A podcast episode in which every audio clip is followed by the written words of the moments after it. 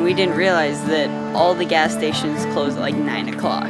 When we were driving on the ice, it like caved in and we went down. He said, I'm gonna get you back for this. They both got out and were flying around.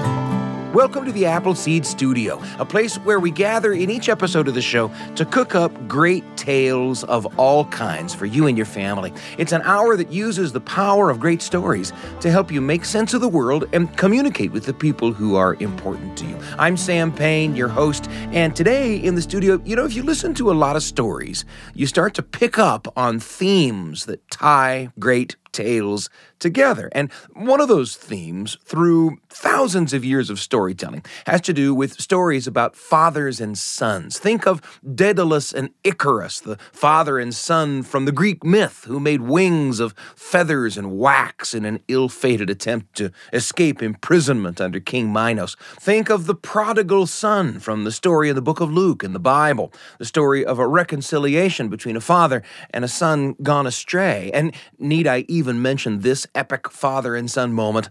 No. I am your father.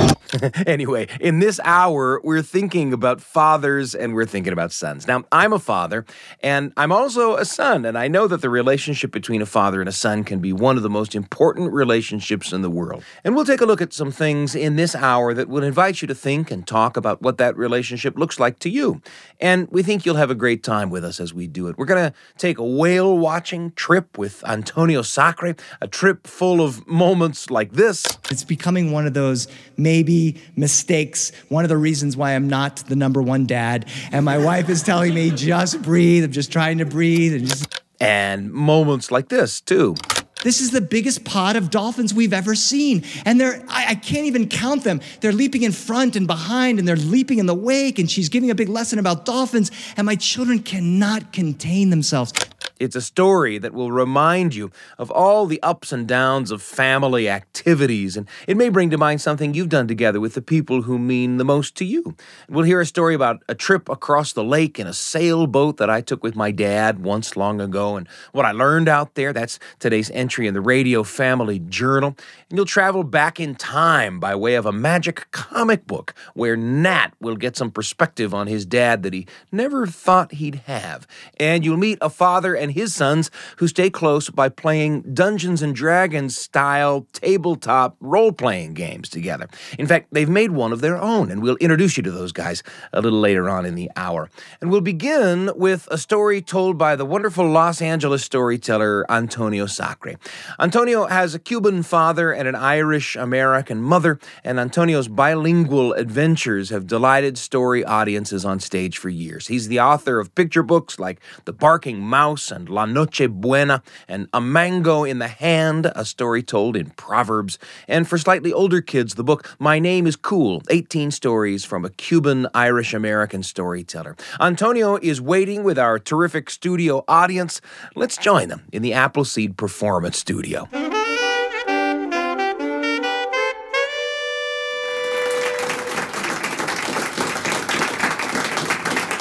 I was always a good student as a kid, but I was not a big reader. But everyone in my family was my mother, my brothers, my dad, my dad reading in both languages. My brothers both read what they had to read in school, but they also read what they wanted to read. I didn't want to read anything. When I was in seventh grade, my brother in sixth grade was reading Stephen King. There were these horror books with these horror images, and it was scary to look at them. And then one day, I opened the book and I read it cover to cover. The first book that I ever read, cover to cover, also gave me nightmares all night. but it was the first time that I realized that there was reading that you could do for pleasure or for terror or for fun. And so I went to the library, and I'm old enough that there was not that many Stephen King novels. And over the course of the next six months or a year, I read every single Stephen King novel, and I was not able to find any more. I said, Mom, I've read the last Stephen King novel. She says, Oh, honey, that's great. You've, good, you've been reading a lot. I said, No, but there's no more Stephen King novels. She says, Well, honey, um, there are other books in the library. I'm like, they're not going to be as good as Stephen King. She's probably not as good as Stephen King novels, but I, I, I guarantee you there's probably a good book there. I'm like, Mom, what should I read? And she got a Hemingway novel And I think it was The Sun Also Rises, and she gave it to me, and I read it. And I didn't read it like I read the Stephen King novel, but as after I finished it, I said, Mom, this guy's pretty good. He's not as good as Stephen King, but he's okay. Has he written anything else? And he did. And I read all of a Hemingway. And that led to years later an English degree from a college where I read uh, Herman Melville's Moby Dick. That was a difficult book to get through in college. And out of college, as I was pursuing storytelling, I also was pursuing acting. And the first professional play I ever got cast in was an adaptation of Moby Dick. It was a puppet adaptation of this show. And so I had to read it again. And then the show got extended and I read it again. So Moby Dick has become a book that I visit at different times in my life. My wife is an English teacher in high school. She's an AP English teacher, and she has a master's degree in English. And somehow, being an AP English teacher with a master's in English, she never got around to reading Moby Dick. And so she took down one of the copies that I had and was reading Moby Dick as my son was just getting involved in books. Dad, what's that story? That's a story, honey, that I'll have to tell you when you get older. Dad, I want to hear the story right now. And I had no idea how to turn a 700 page novel about American whaling experience from the 1800s into a story for my son.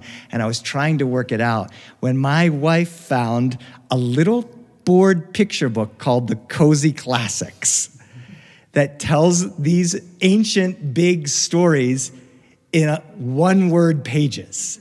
So, this is how I told part of the Moby Dick story to my son boat. There's an image of a boat with sails. Find. There's a sailor in the crow's nest looking for a whale. And whale.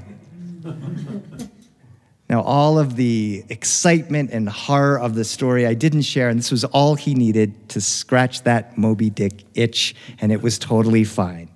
And then years later, I'm going along, and my wife was talking to her high school students just a couple of months ago, and she said, Who has read Moby Dick? And one hand went up, only one kid. It's a tough book to read in high school. And she said, My husband loves that book, he's read it many times. And a week later, I had a four page handwritten note from a modern teenager wanting to discuss Moby Dick.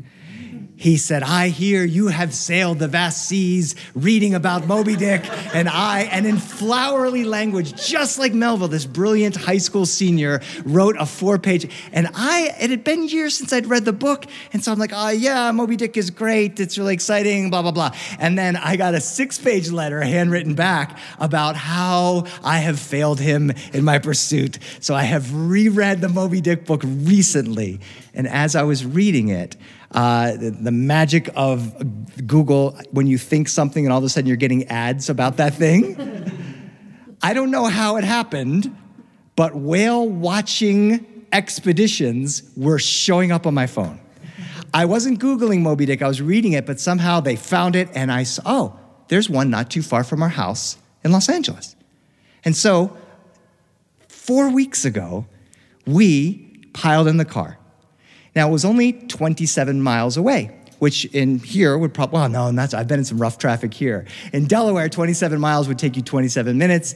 In Utah, maybe it would take you an hour. In Los Angeles, it takes two and a half hours. So we gave ourselves two and a half hours to get 27 miles down to Long Beach. And on the way, my kids were doing the thing that kids do in the car, and they're fighting. And, and I'm saying, well, we're going to go to whale watch. We're going to see whales. It's going to be great. And they're just not having any of it. There's no rain, there's no rainbow, there's nothing. I keep turning up the radio. We have, for better for worse, are no screen in the car family because of being storytelling. None of the stories are working, and it's just a disaster. It's a bad, bad thing. We finally get to the, the parking lot. Now we're just barely on time for the boat. The boat is going to leave. The tickets are $50 each, and we're rushing, and the kids don't want to put on sunscreen, and they don't want to put on their hat, and they don't want to put on their sunglasses, and it's becoming one of those maybe mistakes. One of the reasons why I'm not the number one dad. And my wife is telling me, just breathe. I'm just trying to breathe breathe and just get on the boat. And we get over there and we're in line. And finally, just as they're closing the rope, we get onto the boat. And the first thing the guy says on the loudspeaker of the boat is, We can't guarantee a whale sighting, but it's going to be a fun boat ride. And both of my kids just have one of those epic meltdowns. It's just bad. And they're just clomping around and I'm just facing. And then we try to get, there's no seats on the boat. All the seats, there's these beautiful, loungy, awesome seats, like these couches back here. And they were just, and we had to stand at the rail in front of the boat. And the second the boat started moving, my kids started smiling. They started seeing the birds on the water. They saw little tiny fish. They saw the big boats, the, the, Queen Mary, I think that's the boat that's there, and then the cranes and the, the port. And we're on the water before the breaks, just moving slowly. My kid's happy. It's all worth it. Then we hit the breaks and the waves start moving. And both of my kids, because we didn't have a seat and we were late, are in the very front, the bow of that boat, moving with the waves. And for 30 minutes, we had those 30 magical moments as a family, discovering the ocean for the first time, watching it. And the woman is trying to figure out what's going on and may not be whales, but it's beautiful and it's all good.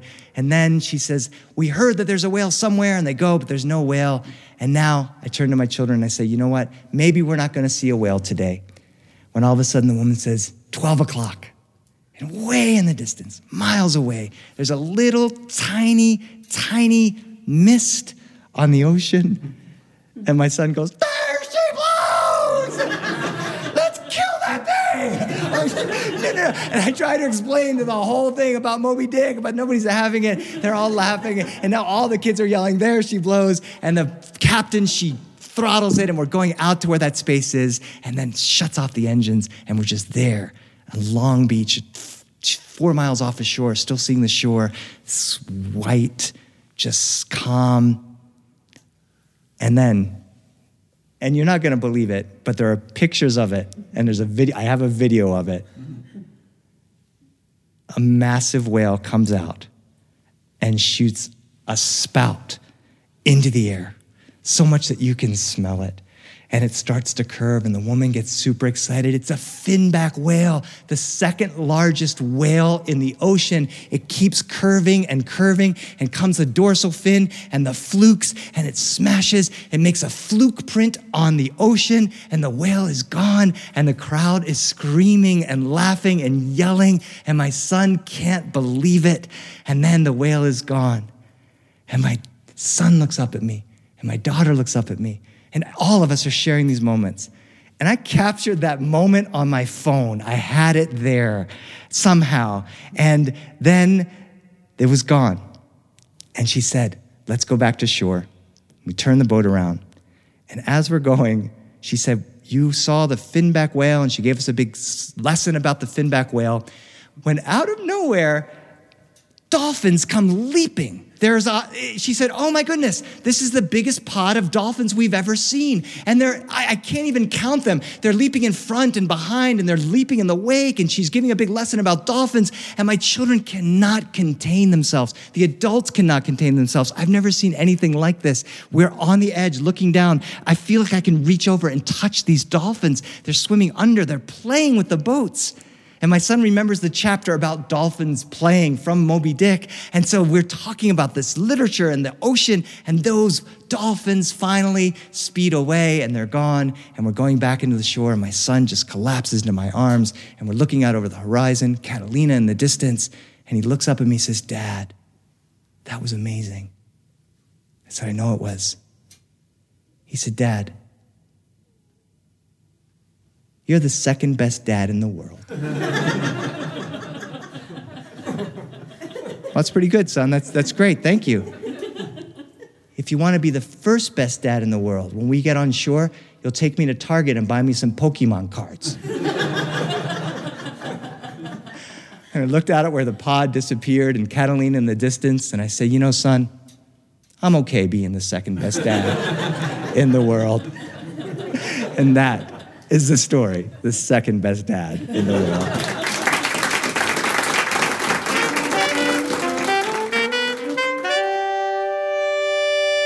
Antonio Sacre with a whale of a tale about a favorite book, a family activity, uh, family activity that one moment looked like it would work out great, and then in the next moment looked like it wouldn't work out great, and then it worked out great. Have you ever been on that back and forth ride on a family activity? We'll talk about Antonio's tale in the Appleseed Studio Lounge with a couple of friends. Stick around.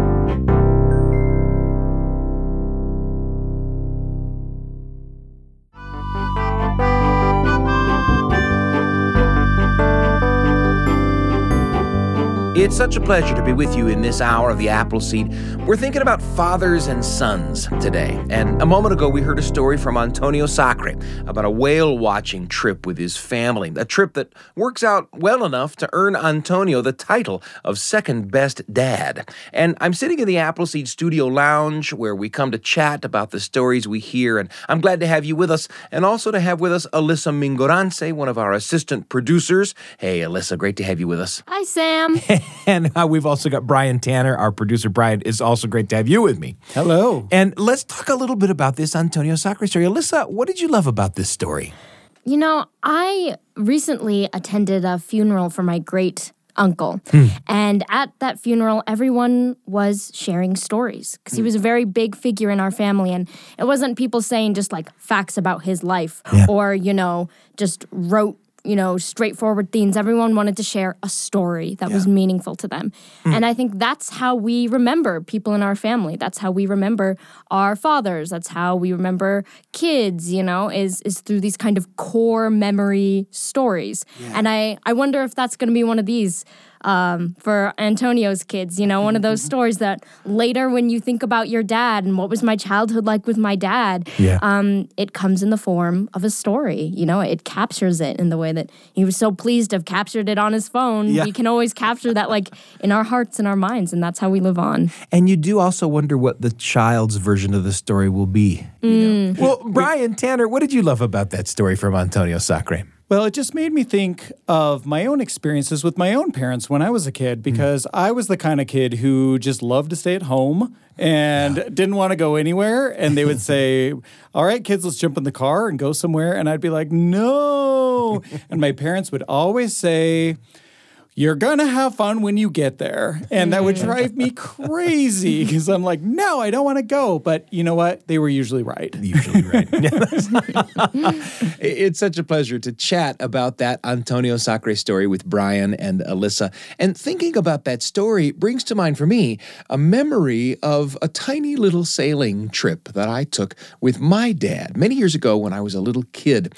It was one of those experiences that, in a world in which I had always looked on my dad as in charge and in control, I realized that the world was actually a lot bigger than both of us. It's today's entry in the Radio Family Journal. The Radio Family Journal with Sam Payne. A tiny little story for you and your family. Right when you need it. On the Appleseed.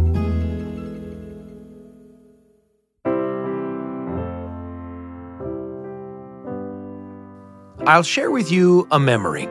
In this memory, I'm about nine years old. And there's this guy who works with my dad, and we find out that this guy owns a sailboat. And so my dad arranges for him and for my brother and me to go sailing with this guy one afternoon after work. I mean, sailing, right? There was a sizable lake that abutted our community, but otherwise we lived in what was effectively a desert. And the idea of sailing a sailboat out onto a body of water, well, it was way outside of our experience, impossibly exotic, dangerous even, though we're not at all frightened. After all, my dad will be with us. An amazing adventure this is going to be, and we're excited almost beyond power of speech. And the day comes. My mom drops my brother and me off at dad's work, and we're hopping up and down with anticipation as we climb into the car and follow the skipper out to the lake. And here's the thing the sky, all blue and clear when we set out for the lake, is a low ceiling of gray clouds by the time we get there. No rain, just a slate gray sky.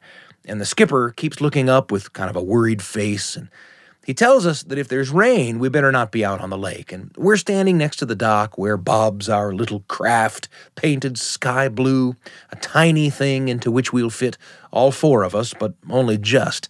I mean, from where we're standing, we can peek down into the cabin and we think maybe one guy could fit down there. It's such a little thing, that boat. And the tiny boat sits there under the enormous sky. And we're hoping and praying because the thought of not getting to sail out on the lake is a thought we can't even bear. And after all, should there be any actual danger, we have our dad there. There's nothing from which he can't keep us safe. And there's no rain now, and not even much wind, no lightning or anything, not even way off on the horizon. So the skipper decides it's okay to set sail. He straps us into life jackets and teaches us some of the parts of the little sailboat, tells us about the keel and the mast and the boom and the jib and the mainsail and the tiller, and soon we're scudding across the surface of the lake, and the dock is receding behind us, and it is everything. The bow cutting through the surface of the lake, the rising and falling of the boat, and the sound of the wind in the sails. It is all we had ever hoped it would be. And we're out for about 10 minutes when the fabric of my dad's windbreaker begins to whip against his shirt, and the skipper is looking at the sky again. And now there are raindrops, and the smooth surface of the lake is whipping into peaks all around us and everyone in the boat knows the score. Our sailing afternoon has come to an end. The skipper turns the little craft around, and we head for the dock, now bobbing distantly ahead of us. And now things have changed. We're holding on to cleats and handholds and each other as the peaks of the waves grow higher. The rain stings our faces as we crawl toward the dock, and it now looks not like a gentle rain in which we'll play it safe by heading in, but a surprise squall in which we're fighting for our safety. And in that squall, I look up at my dad's face, and it's not calm. He's worried. He's watching the dock, hoping, but not sure, that we'll make it back. Well, we do make it back. By the time lightning cracks across the sky, we're safely in the car, out of sight of the lake. And soon we're safely in our beds, it's a while before I go to sleep that night. Lying there awake, I realize that it's a different world than it had been this morning. For now, after a storm at sea, I realize a thing that we all learn that there are troubles in the world that are bigger than my father's ability to keep me safe. The world was bigger than it had ever been, and my father, a tiny little sailor like me. We've sailed a lot together since then, Sometimes he's helped me through the storm, and sometimes I've helped him. And I'm not talking about sailing in boats, I'm just talking about sailing through life. Both of us all the time, just a little bit more awestruck than we used to be by the journey.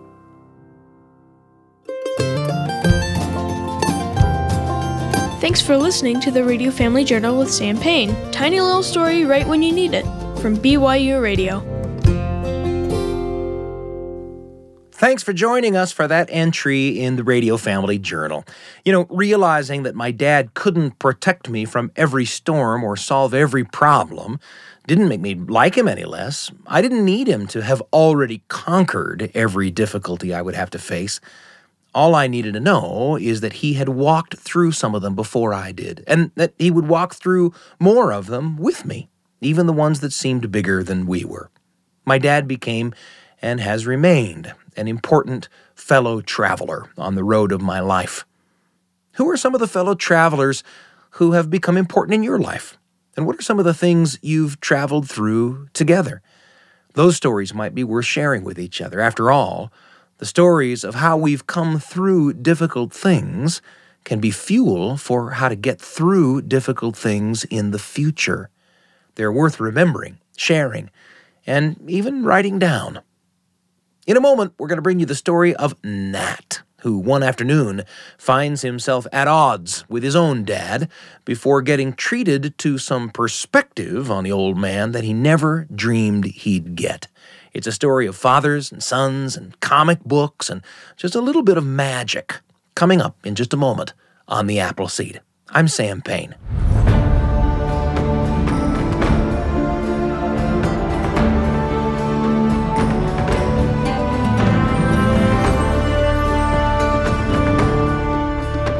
Super excited about what we're going to bring you on the show right now. It's an audio drama that you're sure to love. And here, talking with me about it, I've come into the Appleseed Studio control room to chat with a couple of the people who helped us make it Marcus Richardson and Kira Brewer. Kira, it's great to have you with me. Oh, yeah, I'm excited to be here. It's great to be in the control room with you too, Marcus. Great to be here. Tell us a little bit about uh, what we're going to hear. Yeah, this is a story that I love because I feel like a lot of people grow up with maybe a little bit of daddy issues and kind of I found the key to I mean, I have never ever been mad at my dad, but I, I think the key to like getting along is realizing oh hold on he was in the exact place i was at some point you know? Like he he went through this weird time as a middle schooler or a high schooler whatever era of life you're in so i just love kind of the dynamic of him realizing wow my dad was like super awkward when he was my age I just love the idea of being able to connect with your parents in a way that's more understandable for yourself, or like with your family, I guess. And that's what this story really presented to me is just the idea that you don't have to travel back in time to go and meet your parents to understand them, but you can learn about their stories and it will change your life. You know, uh, Kira and I are sound designers, so if we did our job right, you guys won't hear anything that we did. Like it'll just be in the background and part of the experience. But when the wibbly wobbly time portal happens, I hope that they think of us, right? Well, the time portal is in your almost immediate future. Here's the comics trip on the Appleseed.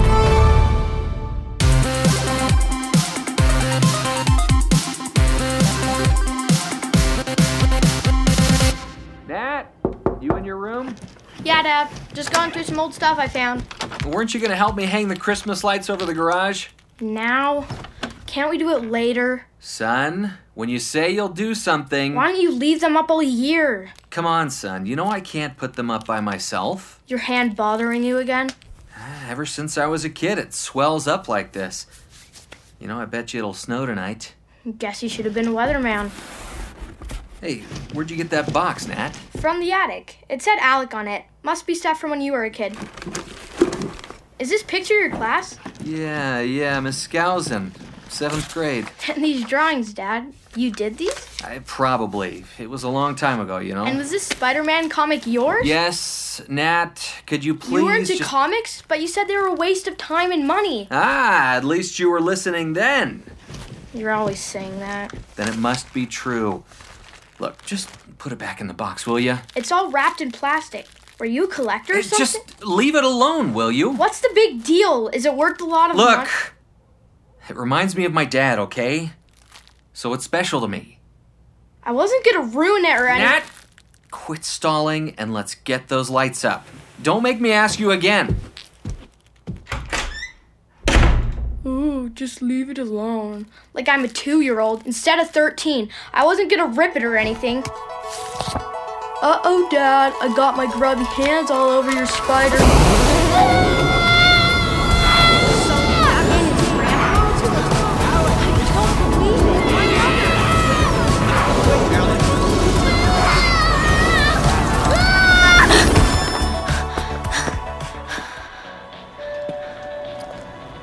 Where am I?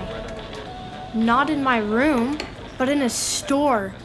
Looks like a 7 Eleven? But it's not the one in town. There's a magazine rack.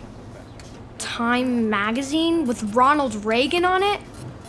Harrison Ford before he got old? Is that a gremlin? Some old comics? This is that same issue Dad had.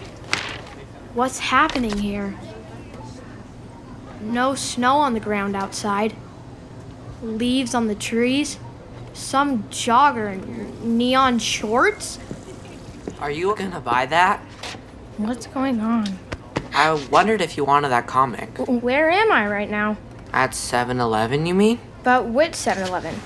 What town? Payson? Are you lost or something? My grandmother lives in Payson. Why would a 7 Eleven have old comic books? Well, that one just came out. He's got the new costume. What do you mean? In Secret Wars, Spidey's regular red suit got shredded, so this alien machine made him a new one. It's a living black suit. Oh, like Venom. What's Venom? He's a character that looks like that. Nope, this is Spider Man. It's the costume he wears all the time now. Now, like, when exactly? All year? What year? 1984. Or maybe it was late last year. 1984? I'm in 1984 and it's springtime? Goes by fast, huh? Is that why you're in long sleeves? You look familiar. So do you. You live around here? Springville. Wait, you like Spider Man? And you were about to buy this comic? My dad's next door. Gave me a dollar to get whatever I want for some reason. What's your name? Alec. Okay, okay, I get it now. Get what? We're not cousins. You sure? What's your name? I'm Nathaniel. Nat, actually. Huh. My middle name's Nathaniel. It's my dad's name. What's so funny? My middle name's Alec. That's my dad's name. No kidding. So, you gonna buy it? Buy what? The comic? No. I was just looking. Hey, how old are you, Alec? Twelve and a half. You? 13. We're practically the same age right now. Hmm. Not really. Wish I was already 13. Oh, my dad's pulling up already. Where? In the pickup truck? Yep. It looks like he's getting gas. So that man is grandpa? Huh? No, he's my dad. I've never seen him before. Well, you're not from around here, right? Springville, you said? You know, my dad says comic books are a waste of time and money. That's too bad. One day I'll be an artist, maybe even draw my own superheroes. You're kidding. Why? Do you think that's stupid? No, no, I'm just surprised. My dad says comics unrest your development. What does that even mean? No idea, but he says it all the time. Well, no offense, but your dad is crazy. I'll tell him you said that. Uh oh. What? Those two girls? You know them? I know the one in green. She goes to my school. Don't stare, they'll see us. The dark haired one? That's her. Allie Pillar. And you don't like her? Don't point. They're just getting slurpees. They're not assassins or anything. She's the coolest girl in school. We used to be friends, but You got in a fight? worse, she got pretty. So you do like her. Why are they dressed like breakdancers in a movie? Because they're popular. I'll be fine as long as she doesn't see me. My dad says girls are nothing to be afraid of. He says they're people too. Well, your dad is out of his. Oh no. Oh no, they're coming over. Quick, hide the comic. We don't want to look like geeks. Here, pretend you're reading this dirt bike magazine. Oh, that's sure to impress them. Hey, Alec, what's up? Uh, Who's your friend? I, uh, I don't remember. Um, Nate? I'm Nat. Oh, this is my cousin. She's in town visiting. Hello.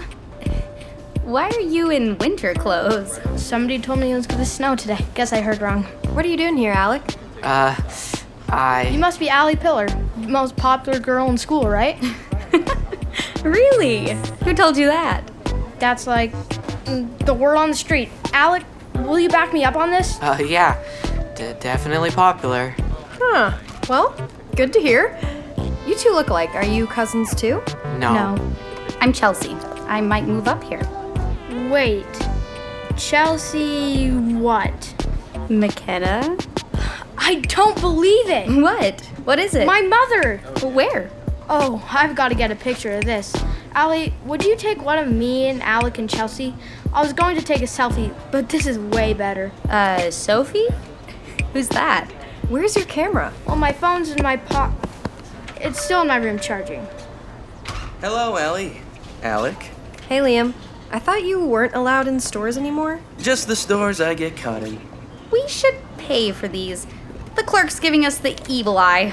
He's probably looking at Liam. Well, it was rad to meet you. Yeah, you too. Seriously, rad. Uh, see you, Allie.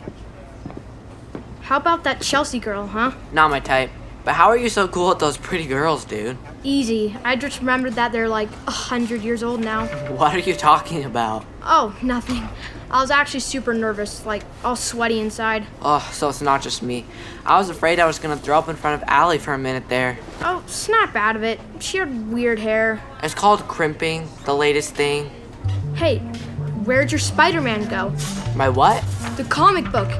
It's gone. Hey, that kid! He took your comic! Oh, Liam Pointer likes to shoplift. Well, he shoplifted your comic book. It's no big deal. Of course it's a big deal. It's how I got here in the first place. Boy, did your parents explain that to you wrong. He put it in his backpack. We've got to go after it. What? After Liam? He's got a 10 speed. Once he's on it. Without that comic, I'll be stuck here. Hey, if it means so much to you, let's go get him. He's already on his bike. But his legs are really short. Let's go. Hey, Liam! Wait! Come back! Sorry, guys. Gotta go. Alec, where are you going? Sorry, Pop. I'll be right back.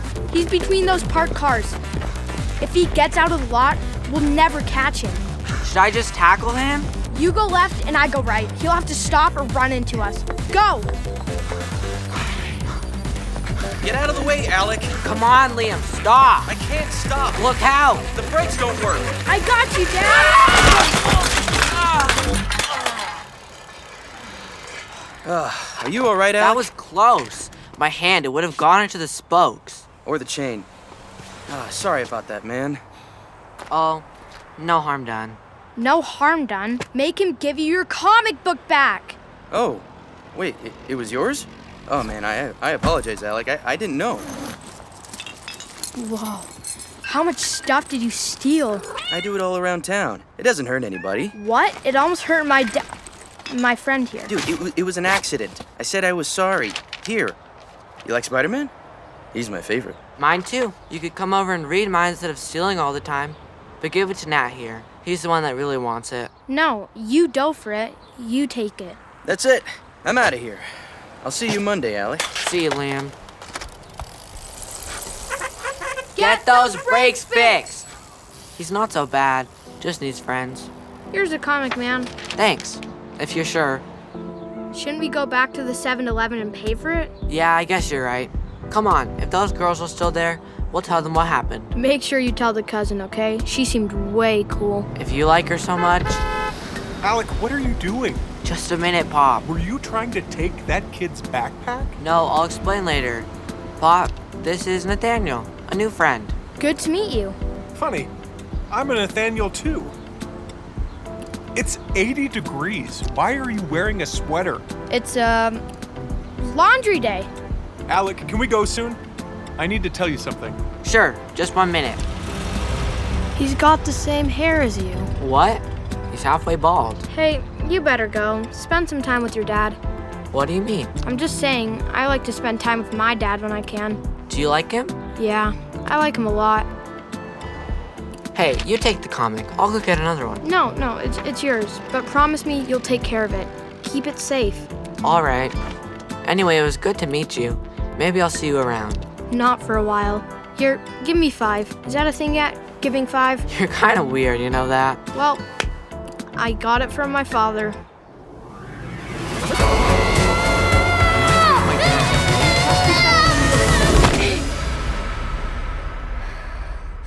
In my room again? In my own time? Guess I'll put you back, world's smallest time machine. and only 60 cents? Cheapest, too.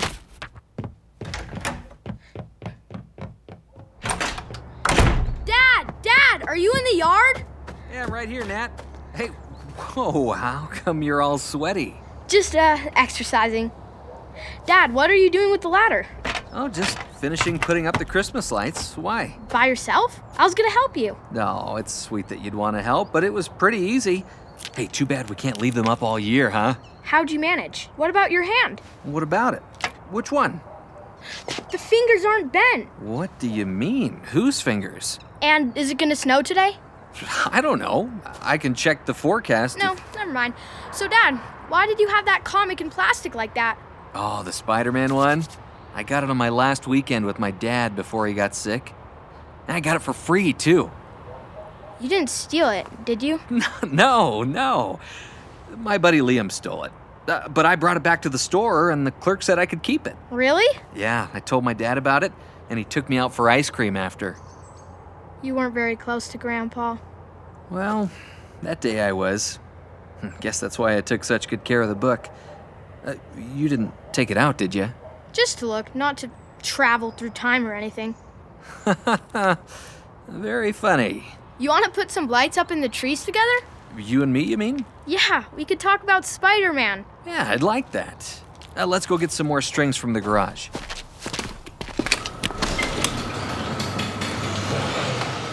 Well, what do you think? Green or white? Whoa, what's all this? What's all what? These paintings, where'd they come from? Oh, my inspiration, you mean? Well, some were your mother. Uh, that one on top was you, first learning to walk. What's that comic book in the frame there? Oh, I put that up a month ago. Yeah, it was the first book your Uncle Liam and I put out when we were in college. Have I really never shown that to you? You drew for comics? You? Sure, I loved it. Comics are magical. Well, one is definitely. Here, let's do one tree in green and one tree in white. Sounds good, son.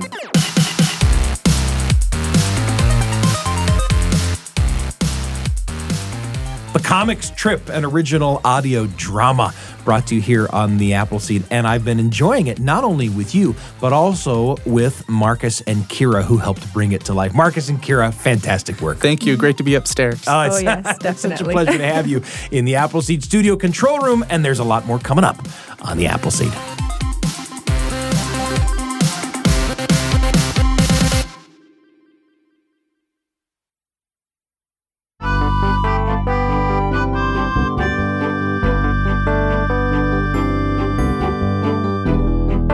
It's such a pleasure for me to be with you. On today's episode of The Appleseed, we're thinking about fathers and sons. And I know sometimes we can feel like we're far apart when we're in different generations, even if we're as closely related to each other as parents and children are. And sometimes it takes a little work to connect and to stay connected. And that's got me thinking about some friends of mine. And I want you to meet them too. Their story is pretty cool. And it starts right here. In fact, I'll have them help me tell it. Here they are Mark, the dad who came into the studio. Thank you very much. And Mark's son, Brendan, who also came into the studio. Thank you. It's good to be here. And Mark's other son, Jacob. Thank you. It's such a pleasure to be here. And these guys are so pro at playing tabletop role playing games and so committed to the idea of the family benefits of the storytelling that goes on in these games, the imagination and great conversations on tap every time they set out on a role playing adventure. That they've written a book. It's called The Hero's Tale Fantasy Role Playing for Families and Friends. How tabletop role playing games can help you raise great kids. No kidding, that's the title of the book. And I've kind of got to describe these guys to you the Hansens. Mark looks kind of like someone you might meet in a Dungeons and Dragons story. He's a big guy, he's got a beard, and he's got this laugh that you'll love to hear. This kind of, well, kind of a Dungeons and Dragons y kind of laugh. His older son, Brendan, is exactly the guy you're imagining when you imagine a guy leading a tabletop role playing game. Just the kind of guy who, even by looking at him, you're going to trust to get you through it safely. And Jacob Hansen, the youngest in the room, is smart and polite and funny. Quick with a joke and always with a ready smile. And we've crammed into the studio. We've made room for Jacob's wheelchair. In fact, you'll hear some of Jacob's high tech equipment running like a motor in the background from time to time during our conversation. Mark's story, and the story that would turn into the story of his sons, begins when he was a kid in junior high. I grew up playing all kinds of strange and bizarre games when they were not cool at all. Yeah, those were those were days when a lot of people were like they'd shove you in a locker for playing Dungeons. Yeah, they and would Dragons. very much. So Mark talks about how playing these games back then wasn't cool. It wasn't a way to get popular in junior high. But Mark doesn't care. He likes the games. He likes the friends. He likes the storytelling. And so he keeps at it. And he does it all the way through college. Of course, in college, he's playing a lot more than just Dungeons and Dragons. It turns out there are all kinds of these games. Uh, we also played Traveller. Uh, Boot Hill was a Western role playing game. Top Secret was an espionage one. We played them all. And Mark kept playing those games all the way through, like I say, college, but also we got married, had kids, still playing. But those games were still kind of the domain of dad. And then something happened. when these two guys were about, I'm guessing around 13 and 11, there's two years apart, they started bugging me because they wanted to play. And of course, as you can imagine, Mark is in favor of all that, in favor of his sons taking that bull by the horns. But as it turns out, after a lot of years of playing Dungeons and Dragons and all these other games, Mark has come to think that there's some strategy problems with the game, and he even has some personal problems with how the game is built, how it unfolds. And so he does maybe the obvious thing, and he does it with his kids. So ultimately, we ended up making our own rule system. Yeah. Now, if you don't know anything about Dungeons and Dragons, and listen, I don't blame you if you don't, I asked Mark to tell me kind of what's behind a role playing game in the first place. What kind of experience is it? And he told me. We've got two player types in the at the table. One of whom is the game master. In our game system, we call him the narrator. Another is the actual players who are taking the roles of the characters. And I'd actually like to engage these kids for a moment. I look around for kids. Mark's sitting in the studio with me with these two fully grown guys. Um, they're not kids really, but they're my kids. That's right. And Mark looks at Brendan, his oldest son. And Brendan, in a lot of their games, is the game master, the narrator, as those guys call him.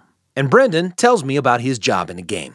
the game master and narrator, their main job is to provide the information that the players don't have. And Brendan goes on to explain. For example, if the action of the game is playing out in, say, a cave, the game master, the narrator, tells them all about the cave, tells them whether the cave is big or small, or whether it's light or dark, or whether there's a fire in the middle of it, or torches on the walls, or if there's a treasure chest in the corner, or if there are critters in the cave that the characters have to fight somehow. The narrator is in charge of all of that.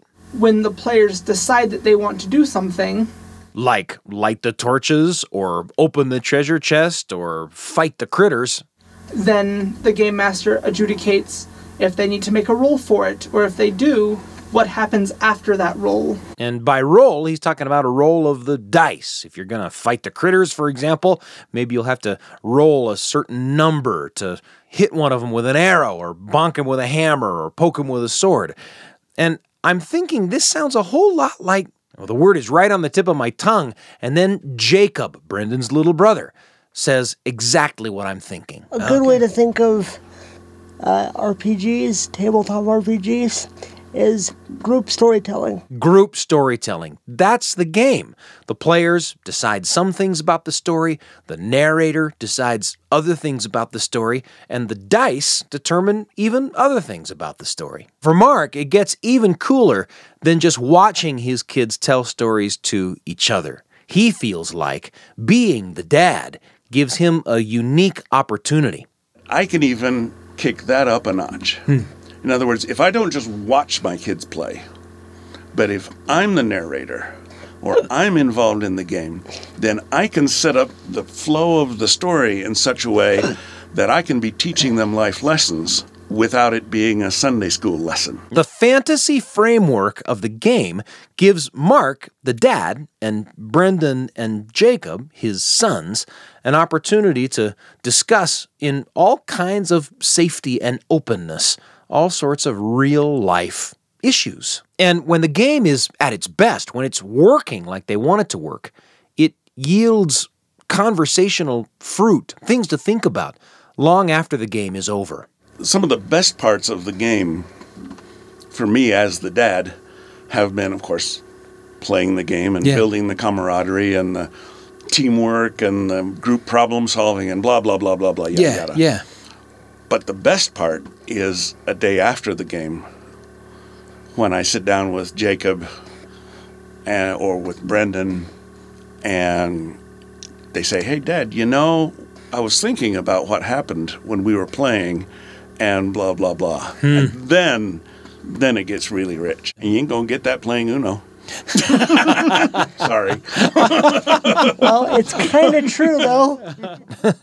And with all due respect to another fantastic game, I mean, Uno, come on. Maybe they're right. Maybe in choosing to learn things together and discuss things together through the lens of this role playing game, this storytelling game, they're tapping into some of the things that great storytelling can do and that not many other things can do. And these guys talk not only about their experiences playing as father and sons, they also talk about the community of players of which they are a part. A community of players that sits with open arms and welcomes people in and teaches them to play. And, well, I'm not as good at describing that community as Jacob is. Here's Jacob. So I am a senior in high school, right? So uh, I I have all the problems that a senior in high school would deal with, and I find that I like to go to Hero's Tale simply for the social interaction and the oh my gosh, I'm with my people kind of feeling. And the other part is just playing a really, really fun game. Whenever someone comes in wanting to play, we all want to include them. It's really, really cool to see how everyone just welcomes everyone in. Half of these players have never played before. Yeah. Yeah. And so it's just really cool to to see that work and to see everyone trying to help them feel like they're involved in the game and involved in the story. I hope you can sense what nice guys these are Mark Hansen and Brendan Hansen and Jacob Hansen, father and his sons. I hope you can sense how sharp they are, how connected they are to one another, how open and welcoming they are of ideas and people around them. And maybe they'd be that way anyway, but playing these games, these tabletop role playing games, at least one of which they've developed themselves, these storytelling games, has helped. It was a pleasure to introduce you to the Hansens and their heroic journeys together. That conversation might have made you think a bit about some of the things you do to stay connected with the people you love. And it might not be tabletop role playing games, it might be an interest in pickup trucks or making stuff out of wood or leather or watching old movies or, or watching new movies or growing a garden or taking care of a dog or a shared interest in 1980s hair bands. Whatever it is, that work of finding stuff to keep connected over. That's kind of sacred work. That's how we feel about it. And the stuff you've decided to connect over, well, that's part of your story. It's been a pleasure to share this hour with you. Join us again on the Appleseed, won't you? You can find us at byuradio.org slash Appleseed by Googling the Appleseed podcast or by downloading the BYU Radio app for ways to listen to all the great shows produced by BYU Radio. The Appleseed is pleased and proud to be part of that family of programs. I'm Sam Payne, and I can't wait to be with you again on the Appleseed. And remember, great stories can change the world.